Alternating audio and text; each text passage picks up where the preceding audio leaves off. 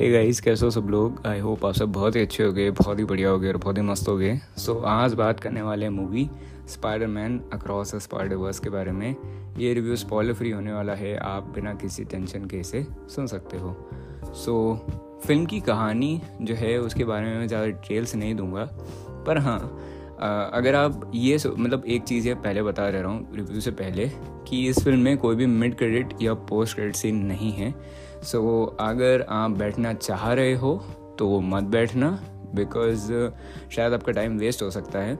But एक चीज़ ज़रूर है कि अगर मुझे जो है वो गाने काफ़ी अच्छे लगे थे मिड क्रेडिट और पोस्ट क्रेडिट के सो वो जो गाने हैं अगर आपको उनको सुनना है मेरे टेस्ट के हिसाब से वो अच्छे थे। अगर आपको उनको सुनना है तो उनके लिए आप बैठ सकते हो बिकॉज़ एक थिएटर एक्सपीरियंस होगा। एंड वो गाने जो है वो और बेटर तरीके से जो है वो आपको सुन सुनाई में देंगे। सो so, ये चीज़ क्लियर करते हैं। अब आगे के बारे में स्टोरी के बारे में बात करते हैं। स्टोरी के बारे में ज़्यादा नहीं बताऊँगा बट सिर्फ़ ये बताना चाहता हूँ कि ग्वेन का जो एक पार्ट है उसकी एक पार्ट की जो स्टोरी है वहाँ से फ़िल्म की शुरुआत होती है। And that's it story part के बारे में मेरे को इतना ही बोलना है। अब आगे बात करते हैं। सो so, जैसा कि फ़िल्म का कॉन्सेप्ट है और पिछली फ़िल्म में जो है वो देखा हमने कि जो स्पाइडर वर्स है यानी कि मल्टीवर्स है उसको और ज़्यादा डिटेल में जो है वो इस फ़िल्म के अंदर हमको उसके बारे में बताया गया है।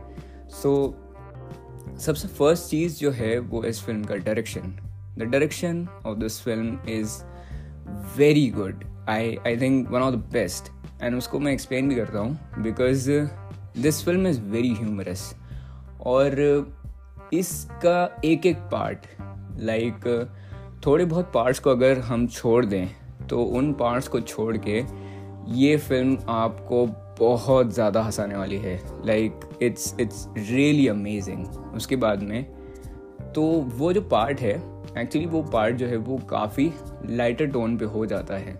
बट उसको मैनेज उन्होंने लाइट से करा है एंड द एनिमेशन क्योंकि एनिमेशन जो कंट्रोल है, अगर आप एनिमेशन को देखोगे इतना फ्री फ्लोइंग एनिमेशन है और इतना फ्री स्टाइल एनिमेशन है, जैसा उन्होंने इमेजिन करा है।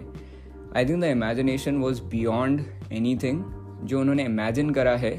The state of mind of the characters और the state of mind of the audience and the director वो बहुत ही अच्छे से रिप्रेजेंट होकर स्क्रीन पे आया है। उसके बाद में जो मैनेजमेंट की बात कर रहा था मैं सो ड्रामेटिक से ड्रामा में आना बहुत मुश्किल होता है। एक लाइटर टोन से हेवियर टोन में जाना और शिफ्ट करना बहुत मुश्किल होता है। रिसेंटली मैंने एक वीडियो देखी थी जिसमें मुझे ये पता चला था कि पॉजेस की अहमियत क्या होती है एक सॉन्ग में या किसी भी चीज़ में मूवी में। सो so, वो जो पॉज है उनका उन्होंने बहुत सही तरीके से यूज़ करा है एंड उसी को यूज़ करके वो ड्रामा के अंदर शिफ्ट होते हैं जहाँ पे उन्हें एक सीरियस चीज़ को या सीरियस टोन को मूवी की एक्सप्लेन करना होता है या डिस्कस करना होता है उससे वो बहुत ही जल्दी ह्यूमरस साइड पे चेंज हो जाते हैं, जो कि एक मास अपीलिंग मूवी बना देता है। ना मास अपीलिंग मूवी जो है, वो बुरी नहीं होती है बट उसमें टेक्निकलिटीज़ कहीं ना कहीं जो है, वो सेक्रीफाइस हो जाती है। But this movie without sacrificing any technicalities and with smooth smooth transitions उन्होंने बहुत बढ़िया तरीके से जो है, वो शिफ्ट करा है बिटवीन ड्रामा ड्रामेटिक्स ह्यूमर और सारी चीज़ें। So direction was the best part of this film दूसरा imagination and representation I think मतलब मुझे ये कंफर्म नहीं है कि मुझे इमेजिनेशन वाले पार्ट को बताना चाहिए या बोलना चाहिए but the imagination and the representation of the film was very good because the way they have created all the sequences जैसे उन्होंने वो बार मतलब एक स्पेस बनाई है एक सिटी इमेजिन करो उसमें एक स्पेस है ऑफ़ एक टाइम ट्रैवल का जो स्पेस है कोई भी स्पेस है या वो कोई भी चीज़ को एक्सप्लेन कर रहे हैं सो so, उस वो जो स्पेस है या कोई भी एक ऐसी मतलब मैं बोल सकता हूँ कि मल्टीवर्स की कोई सी जगह है कोई दूसरी डिफरेंट अर्थ है द इमेजिनेशन जो उसके पीछे लगी है, वो मेरे को बहुत सही लगी। द एनिमेशन जो उसकी, उसके साथ में गई है, वो बहुत सही है। बिकॉज़ विजुअली जो फ़िल्म है, बहुत रिच है। एंड एनिमेशन में हर एक फ्रेम को कॉन्स्टेंटली मूव करना बहुत डिफ़िकल्ट होता है। इन लाइव एक्शन आप कुछ भी करो उसमें स्टेबल रखना मुश्किल होता है। बिकॉज़ हवा चल रही होती है कपड़े हिलेंगे या कोई भी अगर पर्दा लगा हुआ है सीनरी में तो पर्दे हिलेंगे। अगर रोड पे है तो पत्ते दिखेंगे हवा चल रही होगी कुछ भी कैच होगा। सो so, पंछी होंगे उस सीन में या कोई भी चीज़ होगी। सो लाइव एक्शन में फ्लूडिटी मेंटेन करना बहुत ईजी है compare to animation movies and animation जहाँ पे कॉन्स्टेंटली स्क्रीन के ऊपर एक फ्लूड फ्लूडिटी मेंटेन्ड है यानी कि आप एनिमेशन में कुछ ना कुछ कुछ ना कुछ कुछ ना कुछ देख रहे हैं तो आपके एक कॉन्शियस माइंड में फ़िल्म जो है वो कॉन्स्टेंटली एक पेसिंग पे चल रही है एक फास्टिंग पे, फास्टेड पेसिंग पे चल रही है। सो so, जब आप वो देखते हैं सो so आपको स्टोरी के अलावा एक और कॉन्शियस अनकॉन्शियस माइंड से जो है वो उस फ़िल्म से आप जुड़ जाते हैं। उसके बाद में कलर्स कलर्स बहुत अच्छे थे। इन द सीक्वेंसेस जहाँ पे फ़नी जैसे कि मैंने बोला कि शिफ्ट्स बहुत अच्छे हैं।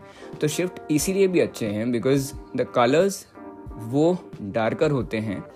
एंड वो डार्कर शिफ्ट होते हैं ताकि हमारा अनकॉन्शियस माइंड जो कि स्क्रीन पे देख रहा है, वो पहले ही डार्कर थीम में शिफ्ट हो जाए ताकि उनको थोड़ा और इजी हो जाए फ़िल्म की पूरी की पूरी थीम को शिफ्ट करने में। उसके बाद में the background music background music जो है वो सिम्फनी यानी कि ऑर्केस्ट्रल म्यूज़िक और इंडिविजुअल आर्टिस्ट म्यूज़िक और फ़िल्म की थीम के हिसाब से बनाया गया जो म्यूज़िक है। ऑल दो जो थीम के हिसाब से बनाया गया वो म्यूज़िक है वो पूरी तरीके से ऑर्केस्ट्रल नहीं है। सो so, इसको मैंने तीन पार्ट्स में डिवाइड करा है। जहाँ पे जैसी ज़रूरत पड़ी है वहाँ पे वैसा अच्छा म्यूज़िक उन्होंने दिया है। म्यूज़िक भी जो है वो उन्होंने बहुत ज़्यादा ओवर पावरिंग नहीं रखा है। सिर्फ़ उन सीक्वेंसेस में जहाँ भी म्यूज़िक को ओवर पावर करने की ज़रूरत है। और जहाँ पे ऐसा म्यूज़िक चाहिए जो कि एकदम ड्रामेटिक कंडीशन हो, वहाँ पे उन्होंने उसको वैसा टेस्ट दिया है। मतलब सिर्फ़ और सिर्फ़ बहुत ही कंट्रोल्ड म्यूज़िक था।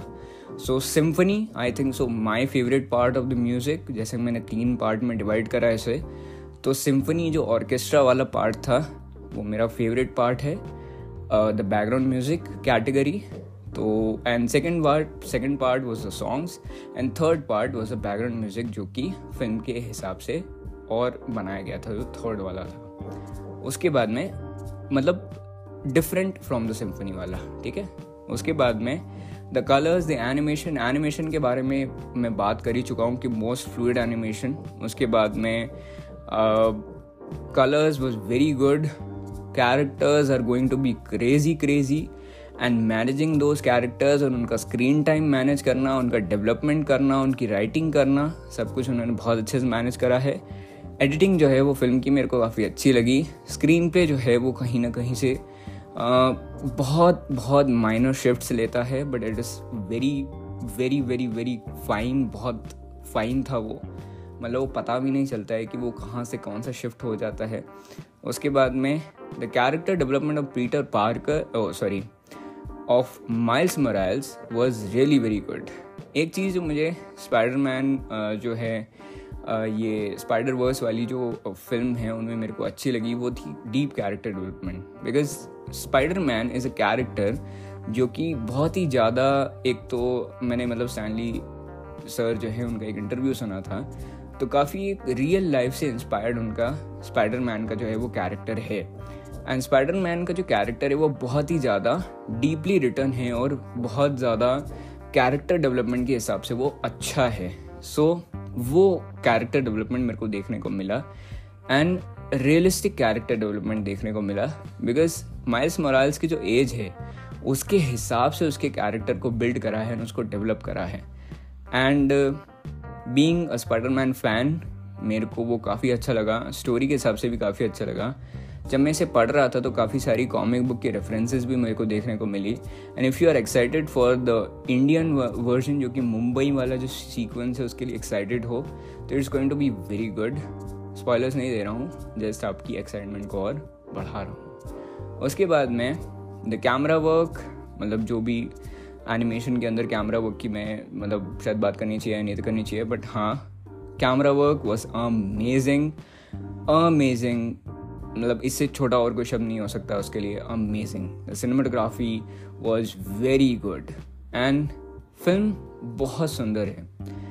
जब आप एक फ़िल्म को देखते हैं तो आपको मतलब जैसे बहुत ही पर्टिकुलर सीक्वेंसेस में फ़िल्म जो है, वो आपको थोड़ी सी ओवर पावरिंग लगेगी in terms of the sketching and the animation because पूरा का पूरा जो स्क्रीन है वो कलर्स से वो ऑब्जेक्ट से वो भर जाता है पूरा।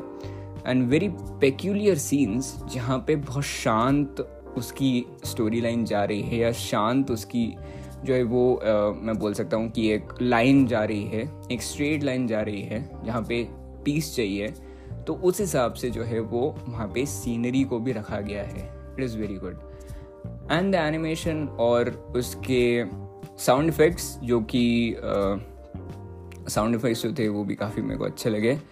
And they are there there is going to be मतलब बहुत सारी चीज़ें इसके, इस फ़िल्म के अंदर रहेगी जो आपको बहुत इम्प्रेस करेगी। सबसे पहले तो ये एंटरटेनमेंट का पूरा फुल पैकेज है। अगर आप एंटरटेनमेंट के लिए थिएटर में जा रहे हो तो आप डेफिनेटली एंटरटेन हो गए definitely it is going to be worth for you अच्छा डायरेक्शन देखना है, अच्छी एनिमेशन देखना है थ्री डी एनिमेशन देखना है और अलग तरीके की एनिमेशन देखना है. डिटेलिंग ऑल्सो जब मुंबई वाला जो पार्ट हम लिखते हैं तो उसमें हिंदी में जो है वो टेक्स्ट लिखे हुए आते हैं. एंड कॉमिक का जो है वो बहुत ही एक पेक्यूलर टच दिया गया है इस फ़िल्म में. जैसे कि मैंने बोला कि फ़िल्म जो है वो विजुअली बहुत ज़्यादा ओवर पावरिंग है.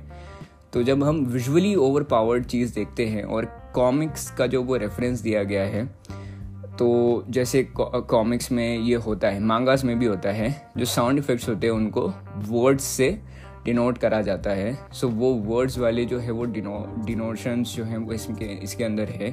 The representation is very powerful I think the best part just next to the direction is the representation part तो वो बहुत अच्छा है।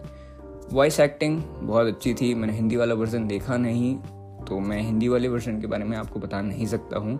But I I request you I genuinely request you that was the English version please please please इसका English version देखना।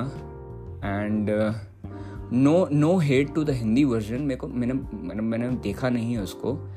But मुझे ऐसा लगता है कि इस फ़िल्म को आपको इंग्लिश में देखना चाहिए। इट वो हंड्रेड एक्स बेटर हो जाएगी अगर आप इसको इंग्लिश में देखोगे। सो so, एक वो चीज़ है। एंड उन्होंने कॉन्सेप्ट को भी बहुत ही अच्छे से समझाया है। उन्होंने कॉन्सेप्ट को जो है वो एक सिंप्लीफाई करके समझाया है। मूवी आपको किसी भी तरीके पे भी कहीं पे भी जो है वो बोर नहीं करने वाली है। It will keep you entertained I think so कि मैंने सारी चीज़ों के बारे में बात कर ली है। And story arcs character arcs are going to be amazing आपको वो देखना पड़ेगा। And you could be a better जज of it actually so that's it कमी तो मेरे को ज़्यादा भाई इसमें कुछ लगी नहीं। सो so कमियों के बारे में बात नहीं करूँगा। अगर मेरे को इस फ़िल्म को रेट करना हुआ तो मैं इसको रेट करूँगा 9.5 या almost 10 out of 10 and that's it बहुत uh, जो है, गर्मी पड़ रही है तो अपना ख्याल रखना, अपने परिवार का ख्याल रखना, मस्त ना मज़े करना। एंड फ़िल्म को देख लो फ़िल्म बहुत अच्छी है। फ़िल्म आपके समय के बिल्कुल वर्थ रहेगी। आपको बहुत मज़े आने वाले हैं इस फ़िल्म को देखने के लिए। एंड दैट्स इट यार। बाय बाय टेक केयर मिलते अगली बार, अगले एपिसोड में।